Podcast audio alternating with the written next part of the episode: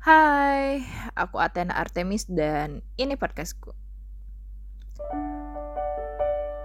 Hmm, aku tahu tidak ada perasaan apa pun di dirimu. Mau menulis tentang kamu juga malu. Tapi menyimpan perasaan pada teman gak enak banget kamu harus mati-matian membunuhnya setiap hari.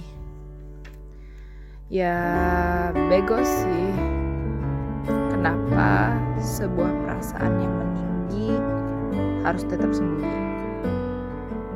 Kau terbiasa setiap hari menjadi pundak, pendengar, dan sosok untuk seseorang